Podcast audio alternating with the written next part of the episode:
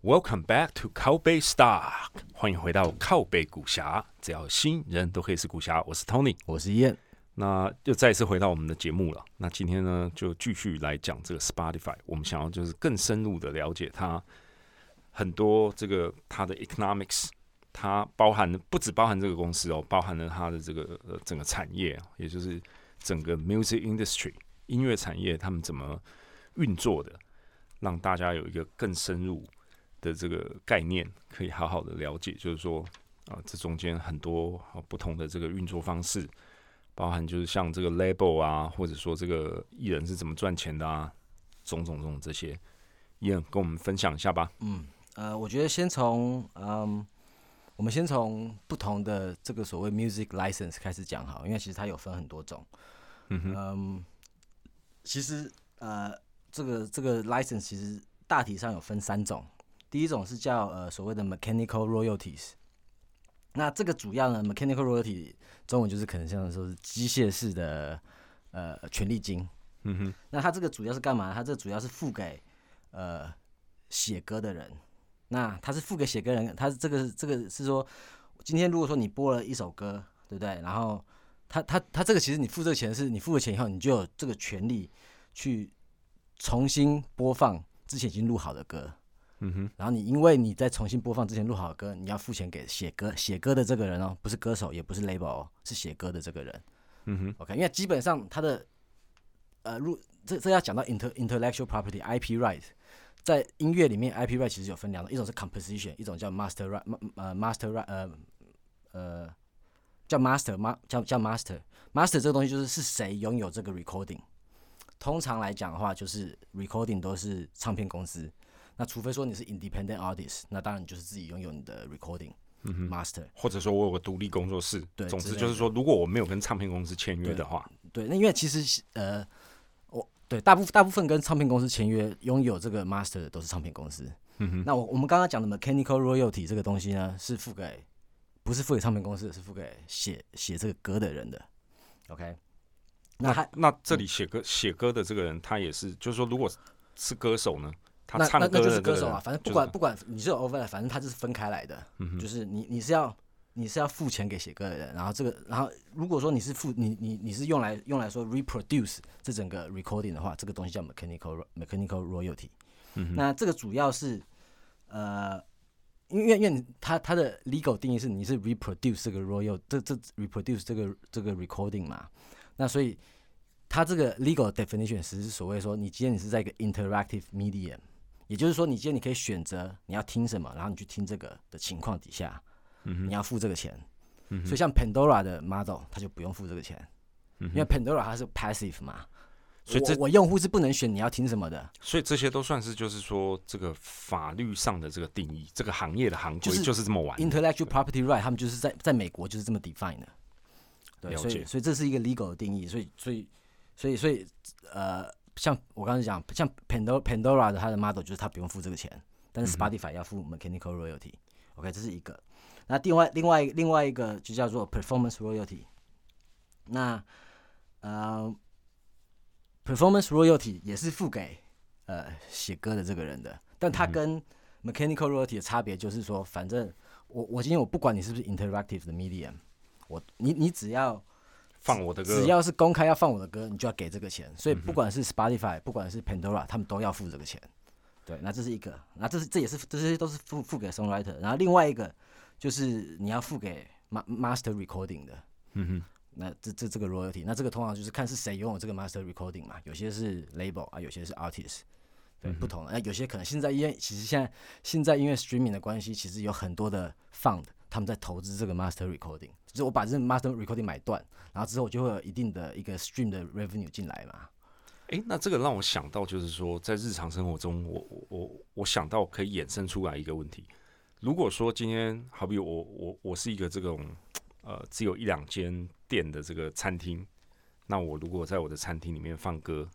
那这样子实际上我要付给这些歌手钱吗？要啊，你要付你要付 performance royalty 啊。OK，就是那真的实际上在美国他们也都会这么做，就对。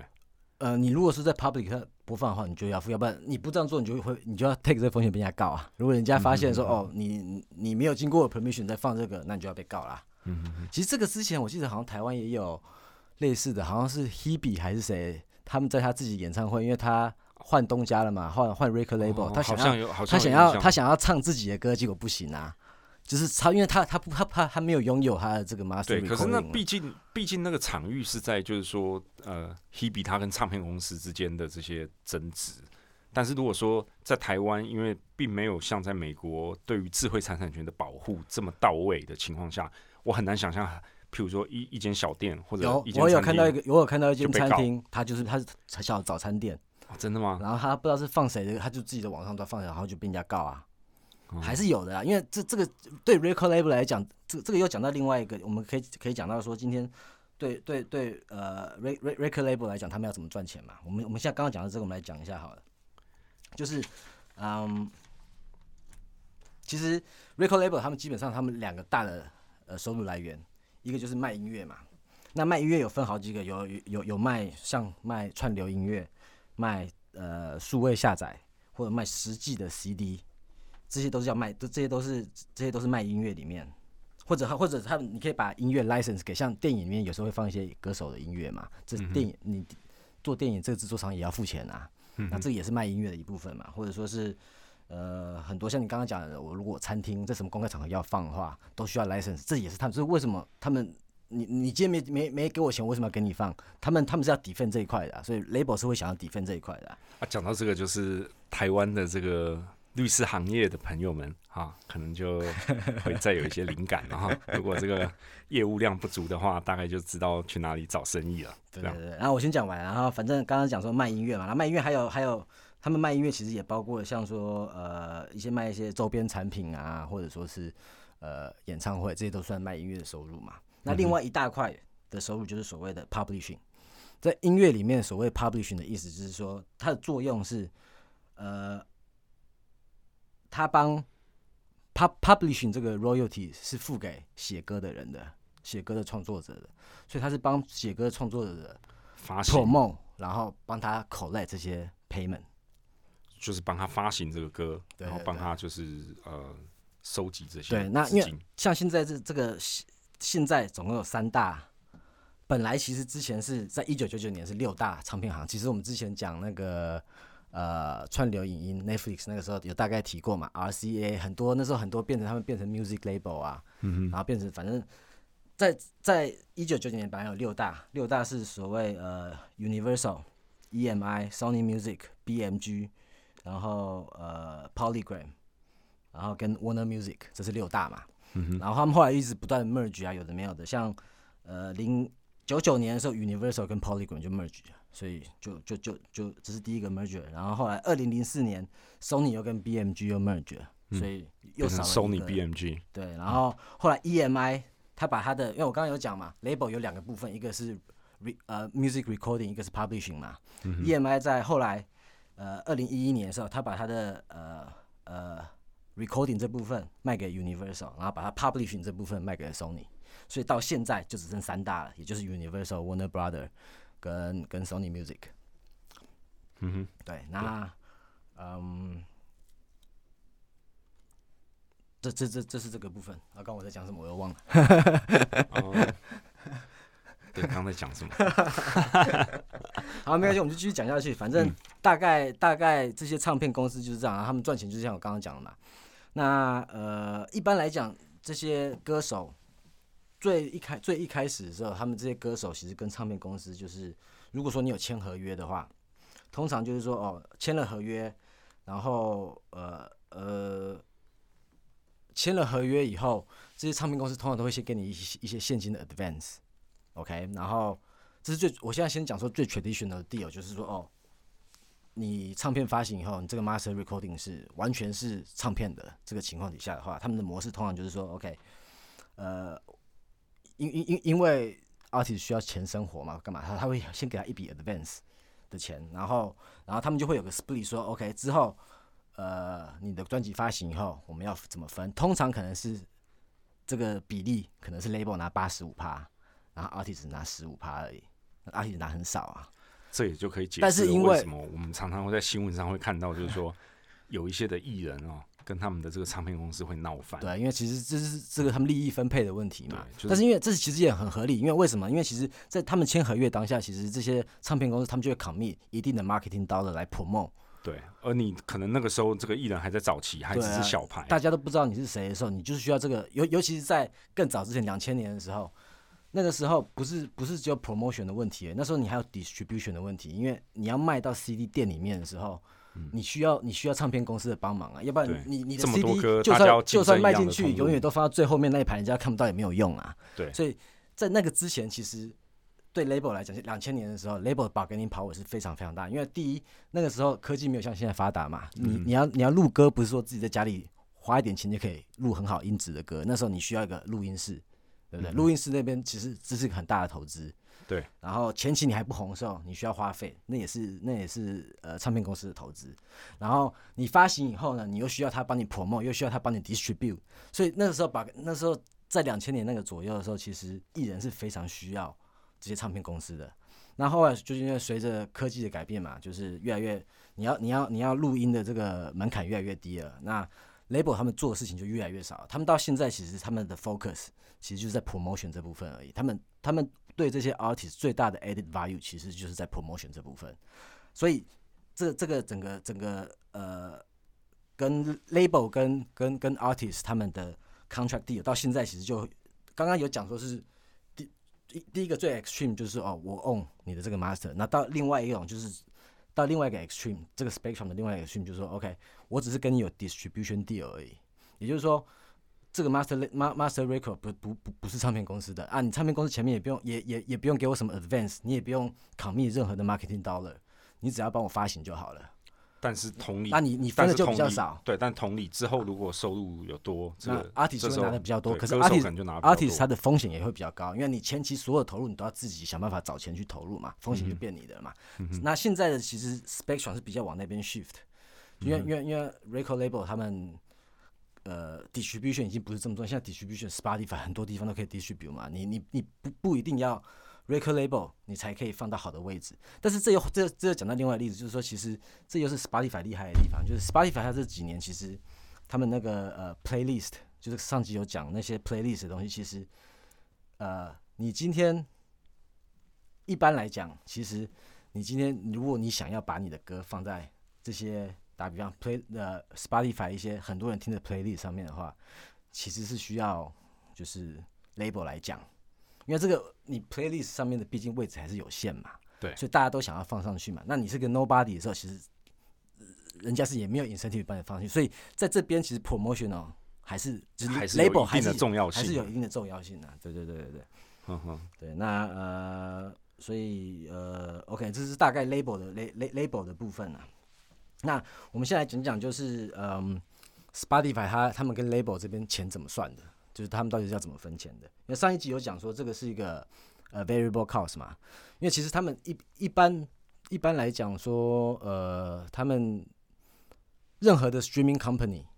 就是包括了 Apple 啊，包括了呃 Tidal 啊。whatever，所有的 label company 其实大部分啊，我大家可以讲，我要讲，大家可以讲个 exception，但是大部分现在他们的呃 agreement 跟 label 的 agreement 都是一个所谓的呃 revenue sharing 的 agreement，也就是说，今天呃我的合约是跟你讲说，你的营收会有一部分你要给我 label，嗯哼，然后啊、label 再依照他们他们现在最最 mainstream 的算法是一个所谓叫 platform centric 的 accounting，也就是说，呃，它有点它的概念有点像说，它把所有的 revenue 放到一个资金池来，然后哦，然后然后然后他说，呃，打个比方好，像是以以 Spotify 的例子来讲好了，Spotify 它就是它基本上大概啦，它这个比例就是说，我的 revenue 我有百分之七十我要给呃 label 或者是 artist，看说 depending on 是是谁拥有，应该说它这百分之七十里面其实有差不多百分之五十五是要给给 label 的，然后剩下百分之十五是要给 publisher 或 songwriter songwriter 的，加起来就差不多百分之七十嘛，OK。那你你这你所以等于说你你有一定的 payout ratio，了那那剩下的问题就是说，OK，那我把百分之七十给你们以后，你们要怎么分给 individual artist？那他们的算法是说，今天呃。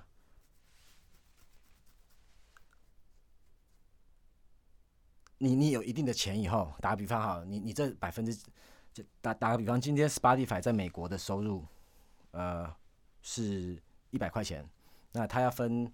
七十块钱给这些人嘛，那这些人他们又要从他们又要再分给他们的 artist，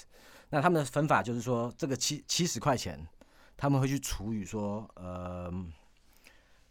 每一个用户平均的，呃，你 stream 了多少歌。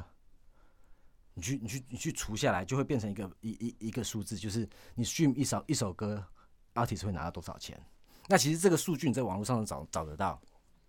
有有很多 database 在帮你排这个。如果你去看你你单纯看这个数据的话，你会发现，呃，Spotify 是给的最少的人。因为如果依照这个公式的话，如果说 stream 的次数越多。那因为它是你就你就会给的越少，那它就会被给的越少所。以其实这个数字其实没什么，这个数字显现出来是你要反过来看，你应该你呃不是说 Spotify call 他给的少，而是这个数字越少，代表你的代表的越红。你的 engagement 越多。嗯哼，对，但是所以所以你不能直接看说哦，Spotify 给的最少，所以像你如果去看给的最多是谁，你知道吗？Amazon Music，那也就代表说它的 engagement 是最少的嘛。因为其实就大家最少用 Amazon 来听音乐。应应该是说，就是大家在 Amazon 上听音乐听的时间没有那么没有那么那么多啦。嗯哼，对对对，那那呃，因为因为刚刚讲的这是一个 per stream，就你你今天你串流你听一次音乐，你要付多少钱给人家的这个数字，听起来很少嘛。但是因为真的 matter 其实是你 overall 你要付出去，不是 per stream，而是 overall 付出去。因为 per stream 这个东西是你你呃，你你你你如果去拿 per stream 去乘以乘以那个 total，就如果乘乘起来的话，其实就变成你 total 你要付出去的多钱多少。重重要是你多少到最后你付出去多少钱，而不是你一个 stream 付出去多少钱。因为刚刚讲的那个分母越大，你 per stream 就看起来越小，好像很少。但是事实上，很多其实 Spotify，我们这样比好，你去看 per stream，就是呃 dollar per stream 的话，Sp Spotify 比 Amazon 少很多嘛。对可是 absolute dollar 实际到他们口袋里面的，其实 Spotify 会比较多，因为 Spotify 还是最大的，这这才是重点。所以大家不要不要不要去觉得说好像 就是 Spotify 好像很抠，所以 artist 不高兴，其实是不，因为不是这样子的，因为他们这是所谓 platform centric 的算法。总之，如果站在 artist，就站在这个艺人或歌手的角度呢，如果我的歌被播放的越多次，其实是越好的嘛。还是越好的。对啊，你是希望说你大家常听一点你的歌啊，因为刚刚上上一集有讲，你主要赚钱其实也不是这里啊，你主要对 art，因为 artist 大部分他们分的钱其实到后面其实是分，大部分钱都是还是进到 label 的口袋里嘛，对，不是进到 artist。大现在大部分红的 artist 大部分还是经过 label 出来的啊。嗯那所以他们他们赚钱的地方是在别的地方嘛，他们希望他们歌多被听才会才会有多点粉丝啊。但是当然了，Spotify 的这个崛起呢，也造就了一批这个以前可能哦、没有签给 label 的歌手，也就是比较所谓的这种类似素人歌手，对，他们就有一个新的这个渠道可以就是爆红嘛。对，有，因为像像一八年吧，一八年还是一九年，我有点忘了，反正就是一八年或一九年，其实 Spotify 有捧红五个歌手，然后他们记他们是有得 Grammy Award 的，嗯哼，所以其实是、那这这五个是其实就是本来就是 Nobody，他们也没嗯有散给任何的 label，、他们就只是因为 Spotify 的这个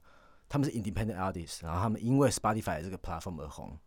对，这种也是有的，然后这种其实是越来越多。那讲到这个，其实也可以给大家一个数据，就是其实因为 Spotify 这个这个嗯平台啊，因为大家应该现在想想，大家应该知道，其实像我们如果回回到两千年，其实大部分的音乐红的，其实就跟我们之前讲电影一样，就是红的就是那几个，大家听的其实都差不多的东西。就是嗯数据来讲的话，在二零零二年，百呃百分之二十四发行的唱片，他们占了那一年的全部销售额的百分之九十八。嗯 OK，那到了二零二零二零年，占全部九十八的的的的，嗯、album 已经那个时候二零零二年就是呃实际的数字是差不多有嗯八千个八八千个八千张专辑占了全部呃三万三千张专辑的的九十八 percent 的销售量。那现在是变成四万，从八万变成四万八千张专辑，占百分之九十八的的的销售量。也就是说，呃，他的那个 curve 已经越来越平了，嗯它的头没有那么大了。嗯哼，就是因为因为因为因为 Spotify 让大家可以 discover 新的比较好 discover 新的 music 嘛，而且这之前 Netflix 也也有讲过，subscription 好处就是你会你会多去听一些你以前你以前不会去不会听或不会看的东西，这有它的这个好处，所以实际因为 streaming 而造成的 music consumption 其实是有有有大幅的增加的，你是从这些数据是看得出来的。这个就是很好的呼应了这个管理学上的这个 long tail 长尾理论，对。也又让我想到就是说，哎、这个也很像 Amazon。以前呢，在没有这个网络书店的时候呢，大家能看的书啊，你去逛书店就是这些了嘛。可是他今天呢，事实上全世界的书可能还有百分之八十哦是没有被放在这个书店，你根本不知道的。但是他借由这个网络把它网络化之后呢，做成网络书店，很多人以前没有 access to 这些 readings，他们今天就有这个呃渠道可以去寻找以前他们从来不可能 reach 得到的这些产品。对这样对啊，那在 Spotify 的这个 case 上也是有点一样的概念了，对不对？？对对对。嗯那刚刚讲的还有另外一个算法嘛，现在大部分大部分的 streaming service 都是我刚用刚刚我讲的那个 platform centric 的算法。那有一家公司叫呃呃 Deezer，我不知道你你有没有听过？我没有听过反。正这家公司它就是 champion 另外一个算法叫 user centric 的算法。OK，那差一个是 platform centric，一个是 User Centric。，对那差别是什么呢？差别就是打个比方好了，呃，大家应该都知道，打个比方 Drake 好了，Drake 大家应该都知道吧？你应该知道吧？我当然知道啊，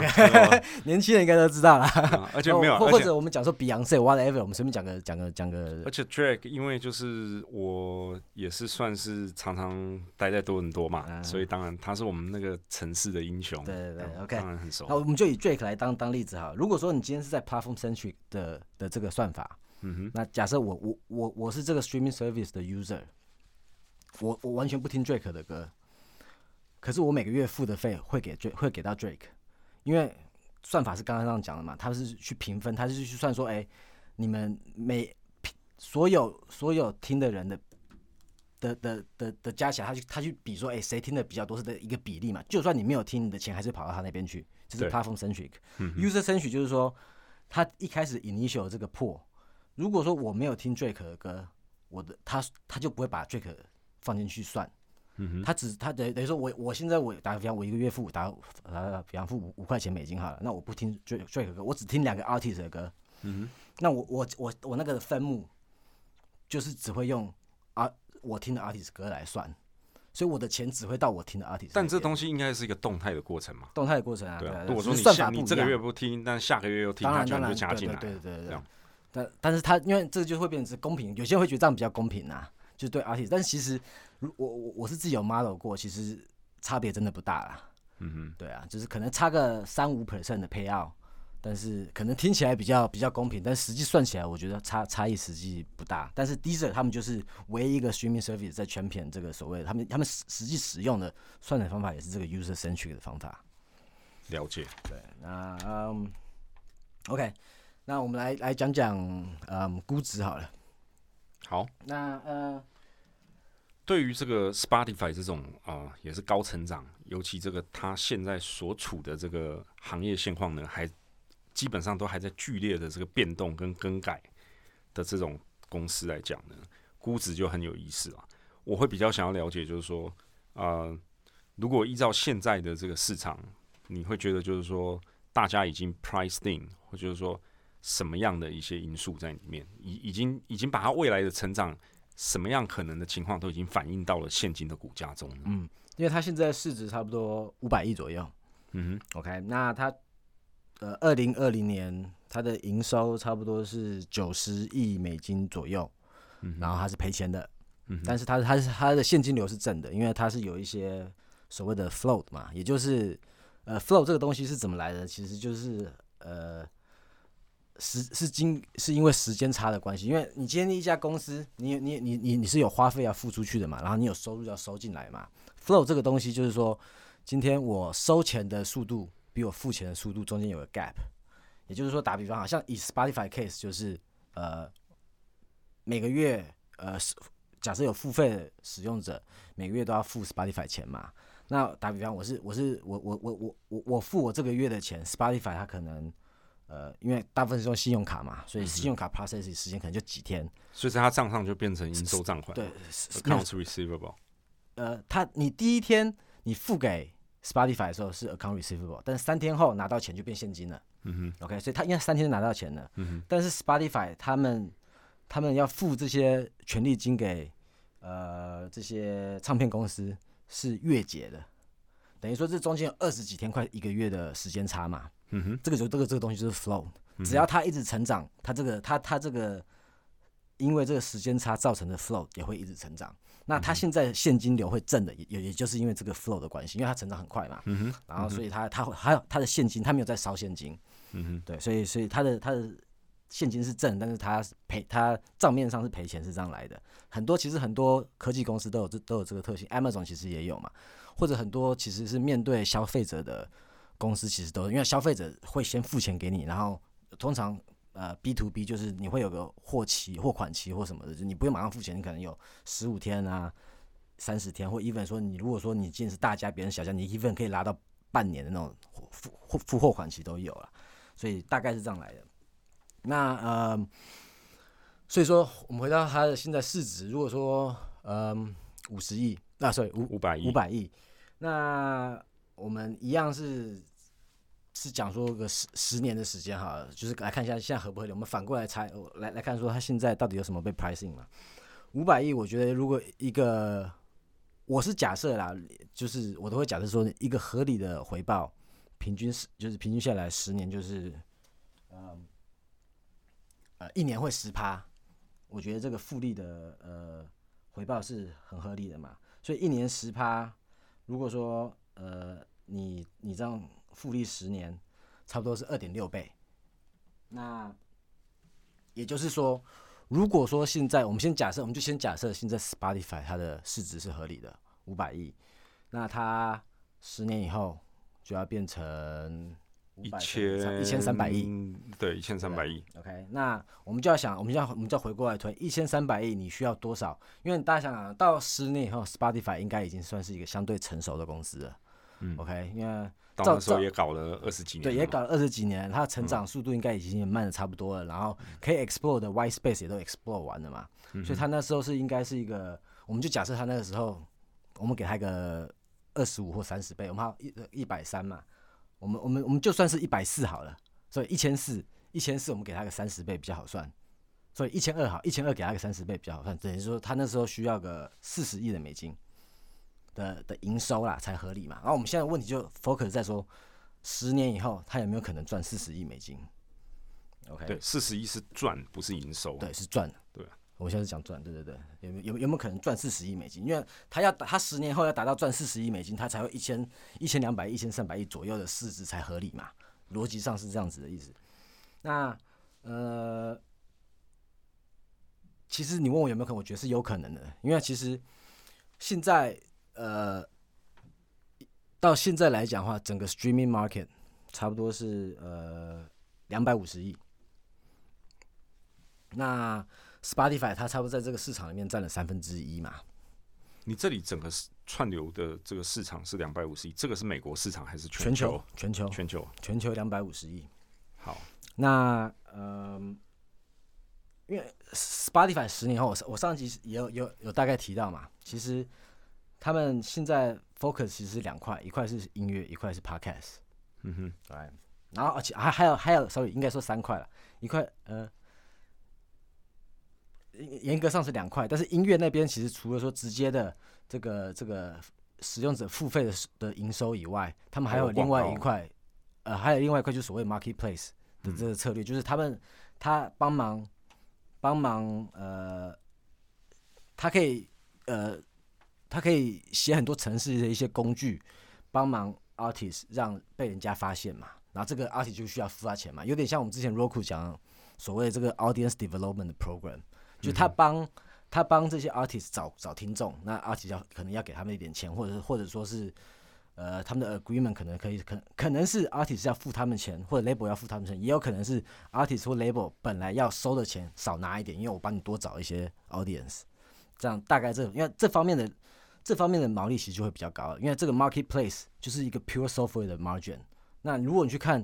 现在呃所谓这些 pure software 的 margin，其实都是六十趴到八十几趴的 gross margin，非常非常的高。那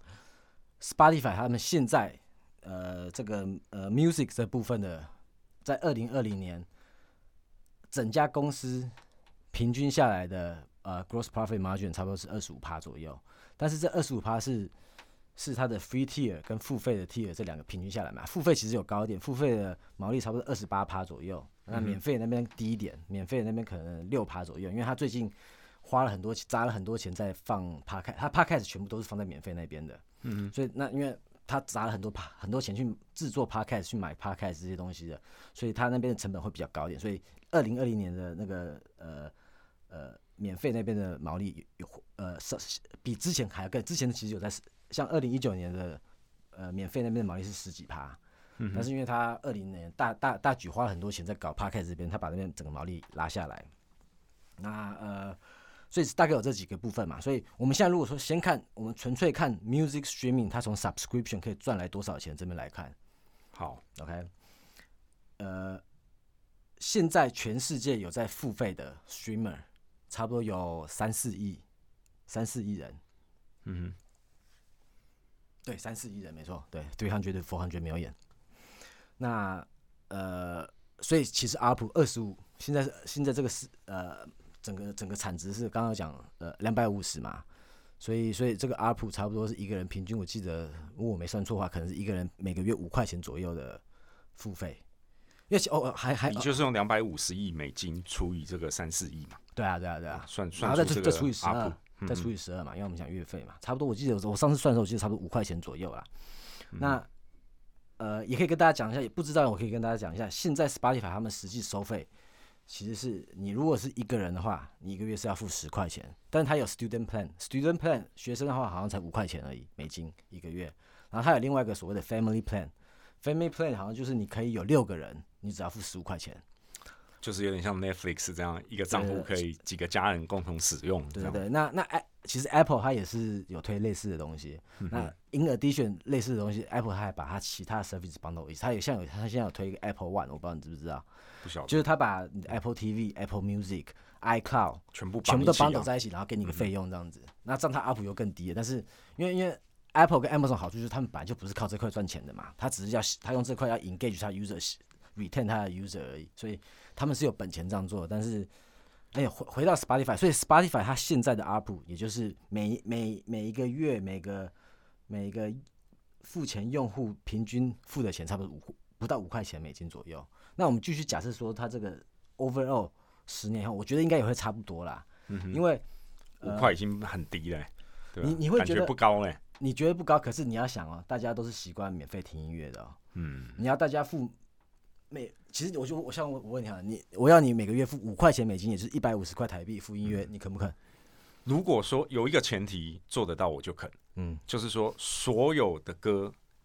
都找得到，嗯，一百万首你不会有给我几首找不到的，我要他现在基本上都找到，哎，对我其实觉得现在这样不贵啊。现，在 Spotify 全球的 catalog 有七千多万首歌，哎，我觉得其实这个这样对我来说其实是不算贵，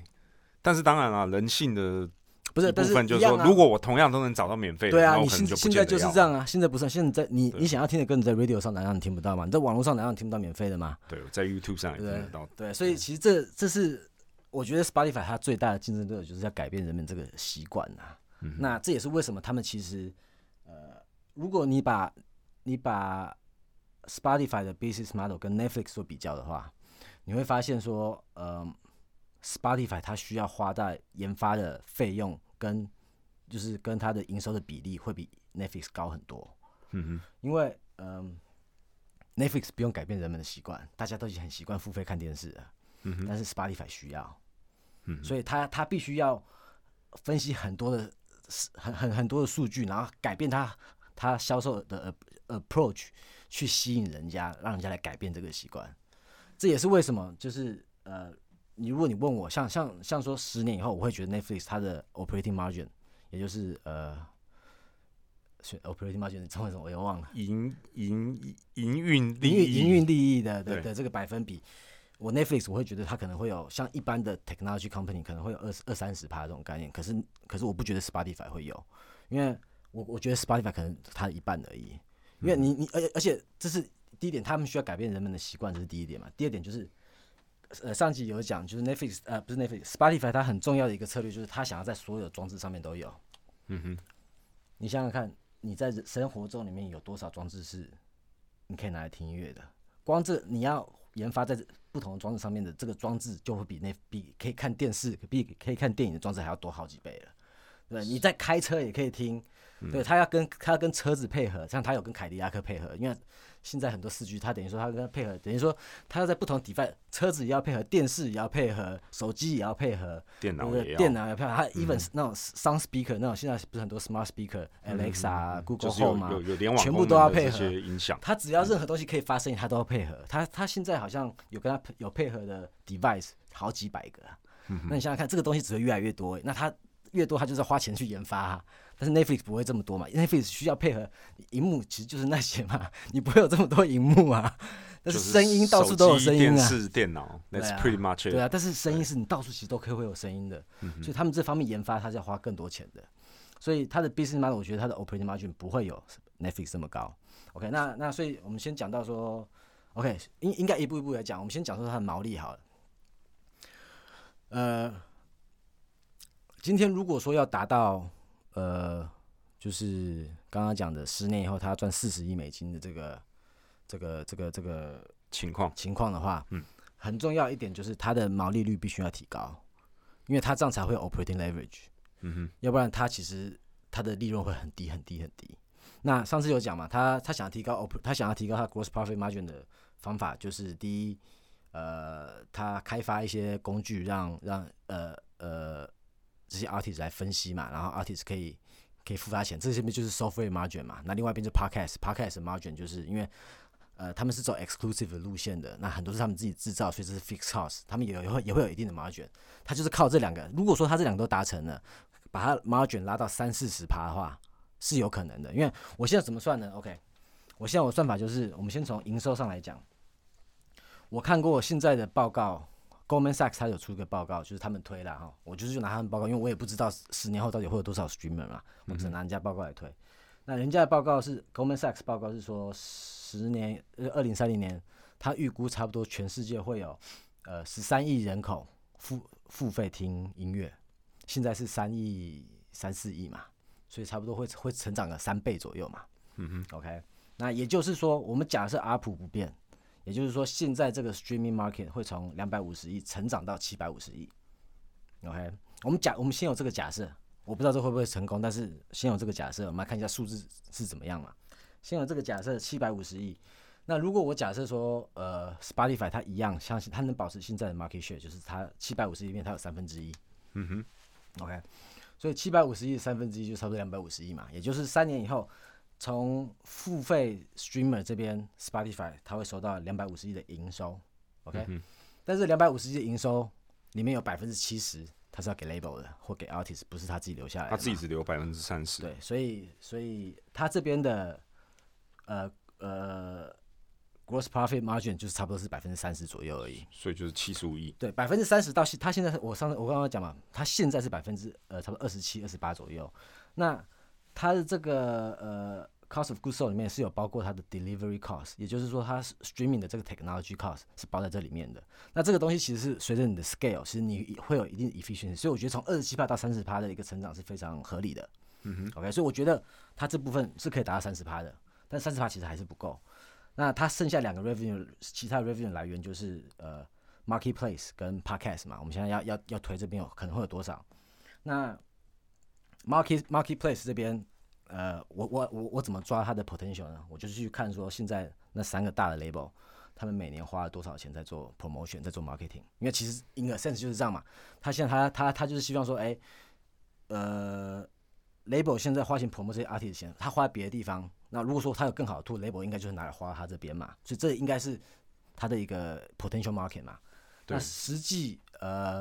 我我我我估的话，嗯一年现在这三大他们花的钱差不多是呃，好像三三十三十亿三三四十亿美金左右。那这三大 label 其实占了全世界的呃音乐市场占了百分之八十五。所以几乎就是全部了。对，那所以我们我们我们我们就算说现在啦哈，现在可能我们算说，呃，每一年 label 或者 independent artist 花在 promotion 的的 spending，我们就算说四十五亿美金好了，嗯我们算五十亿好了啦，一个是 round number 嘛，五十亿，嗯，比较好算。对，比较就是比较好，因为这很粗估，所以这大家也不用太太太太太就是呃想说到底是三十四十五亿还是五十亿，反正这是大概啦，只是，对再次强调一下哦，之前跟大家讲过，就是呃模糊，就是说 it's better to be roughly right than precisely wrong，所，以大概对也不要也不要精精准的错。确的模糊。对，那他说我们现在说，现在大概这个 spending 五十亿嘛，那十年以后，呃，如果说 streaming service，因为 streaming service 其实现在差不多占了整个 record industry 收入一半，那如果说 streaming service 这边可以成长三倍的话，那 record record 那边是不是我我去假设它成长两倍，很合理吧？我觉得对不对？因为它虽然它不是全部都是 streaming，它有其他其他也会成长，就是说它的成长比 streaming 这边慢因。为它有其他其他东西不会像 streaming 成长这么快啊。对但 over 我是假设 overall，如果说呃 label 他们这边的 revenue 可以成长两倍的话，那他们是不是相对他们的 promotion 的 budget 也会成长两倍？嗯哼，那就是会是等于说十年后整个全世界会花在这个 promotion 的市场可能是呃一百亿左右。那这一百亿也就是 Spotify 可以拿来呃，他可以拿到的嘛。他 potentially 如果说全部人都把钱花在上面，它就有一百亿的营收，然后这一百亿营收的呃毛利可能会是六十趴到八十趴，非常非常高的啊。嗯哼，那当然，它不不会只有它一个平台，它可能也是三分之一，所以一百亿我们就可能抓呃四十亿里面可能会被它拿走嘛。OK，所以刚刚四十亿加上二十五亿，就六十五亿啊，所以四十亿加两百五十亿啦，是呃就是两百九十亿。快快快要三三百亿了嘛。OK，那现在问题就是啊，那 Podcast 那边这边可能有多少？那 Podcast 现在其实呃全世界的产值，因为现在 Podcast 大部分都还是呃广告收入为来呃为主嘛，全世界产值差不多十十亿、十亿、十一、十二亿左右。那呃，很多人的预估是，他们觉得这个市场可能十年后成长可能会十倍的成长，就是它会取代很多就是呃 radio 啊，对但是其实他这个声音的消费啊，对对对对对对，是是是有这个预测在的。那我们先也是先先假设是这样的，所以打打比方，它十年后会变十二亿。那比较可能的事情就没有。是，现在如果是十二亿，十年后是一百二十亿。哦，对对，一百二十亿，对，反正 twelve twelve 表演大概这种概念，一百二十亿。所以一百二十亿，我我一样嘛，因为这个我我假设他如果他又开他可以拿个 podcast 的话，我觉得就是呃。他这边的市占率应该会比 music，因为他们其实 podcast 这边大家的 strategy 都是走 exclusive，嗯，所以不会说分的太散，不会有三四个 player，我觉得可能就是两个 player 这种，可能就是 Apple Apple 跟跟 Spotify 比较可能是主要的。所以我们假设他拿一半，那可能就是六十亿嘛，所以这样加起来就是三三百三百三百多块四百亿啦。OK，、那大家如果说呃大家算一算，平均起来这样的毛利可能就会有三十几四十趴了。嗯哼那如果说你我们先假四四百亿好了，它假设到二零三零年它有四百亿的营收，呃，然后它有我打比方呃三十五趴的毛利，三分之一三三分之一的毛利好了，所以是我们讲四百五十亿好了，三分这比较好算嘛，所以它毛利就一百五十亿了，所以它扣掉它这些需要的话，我觉得它它它可以达成可以达成十五趴的 operating margin 是非常合理的，所以所以。如果说它有四百亿的营收，有十五趴的 operating margin，七十呃二十五趴的税率，所以的话呃十五乘以零点七五，呃差不多十十一十二趴左右的的净利率嘛。所以你看，它如果它可以达到这样的话，它其实就可以赚四十四十几亿的美金啊。感觉现在现在市场上 pricing 就是 pricing 这个非常，它可以达到，它可以最有可能的这个情况啊，对啊，因为因为现在就是感觉就是这样，这这大家感觉现在市场上呢，这个我的感觉是这个价钱反映出来就是，哎、大家大家觉得第一 Spotify 在呃第一串流音乐，呃，十年后会会会涨三倍，然后 Spotify 会有三分之一，然后 Podcast 十年大概会成长十然后然，后然后它可能会有一半的，呃，然后还有 Marketplace 这边，它可能也会拿个三分之一、四分之一，这些都加起来就会达到。我觉得现在如果说你认同这些，它都会达到，那现在的价格就是一个合理价格。你现在报个十年，可能就会有平均一年就十趴，七到八到十趴的这种这种回报了。嗯那你说合不合理呢？呃，这个其实我真的也不知道了，因为呃，其实我我最近这几天，这这这几个礼拜，我在我在研究 Spotify 这个时候，其实，嗯，我会觉得说这个，因为其实我当然我会听音乐，可是我我我音乐在在我现在这个 stage，音乐不是这么重要的事情，应该这样讲，所以我觉得我不是 Spotify 的呃重度使用者，对，这种东西我也我我将来也不会是，所以我我我我可能会比较难去看到说，因为我我其实比较多我是看我去看 online review 说，哎、大家对 Spotify 这个这个嗯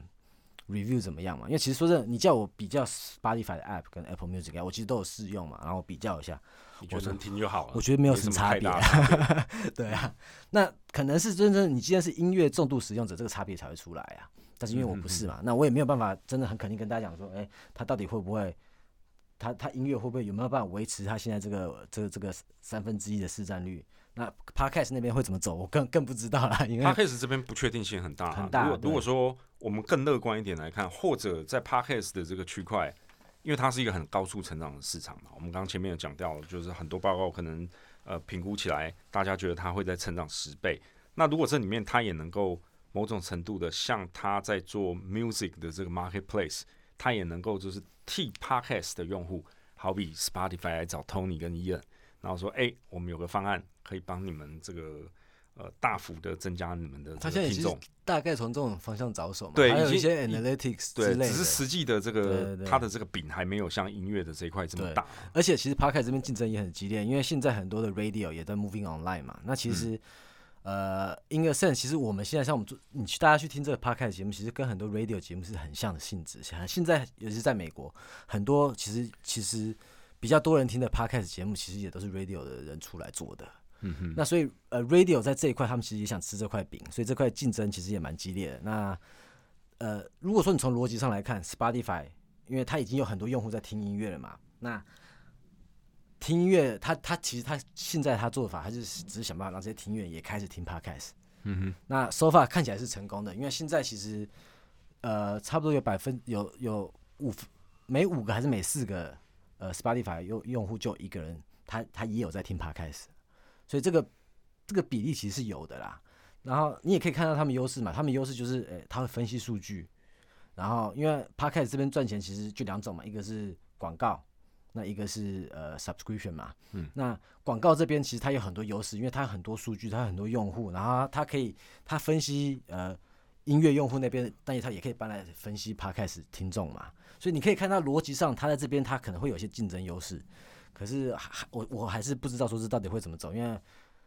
没有现在也没有人会知道说之后 Dominant Podcast 到底会变成怎么样子啊，这现在都是一切还很早的情况，所以大家可以拭目以待啊。大家就拭目以待吧。好，那今天这个也又聊了这么久，那希望就是大家呢能够对这个 Spotify 它这个公司，包含它现在所处在的这个音乐产业以及这个 Podcast，哦、现在正在高速飞快增长的这个呃行业，有一些这个粗浅的认识跟概念。我们也聊到了这个估值的方面，大概整体上感觉起来呢，大概市场已经把大多数它未来最有可能发生的已经发生的这个成长情况，大概都已经反映在它的股价，所以它应该是一个所谓的一个 fair fairly value 的一个 equity。如果你问我，我会这样觉得啦，嗯就是、可能我如果你问我，还是觉得有点嫌贵，因为未来不确定性还比较多对嘛，未来还是不确定的嘛。你还没有他他他的他已经把他现在 pricing 是把我觉得已经是最乐观的情况都 pricing 进去了。那如果没有发现这么乐观，那当然你的 return 就会更低啦。所以嗯呃，我我如果我会不会到很没有没有到疯狂贵，但是我会我会我会个人会觉得有点贵，given the uncertainty 这样子。了解，嗯非常谢谢这个伊恩的分享。那也希望就是大家听完我们这两集 Spotify 之后呢，呃，不只是对于这个公司的股，还有它的股票本身哦，而是对于这个整个正在高速变化的这个行业跟这个公司，也有一个很好的认识。那再次谢谢大家收听，我是 Tony，我是燕，下次见，拜拜，拜拜。靠北股侠是一个专注于基本面分析的播客 Podcast 频道，在 Apple Podcast 和 Spotify 等等各大平台，我们将会定期的发表我们对总经、市场、产业、公司以及投资等等各项相关议题的看法。如果喜欢我们的节目，也请大家多多支持、分享，并留给我们五星的好评哦。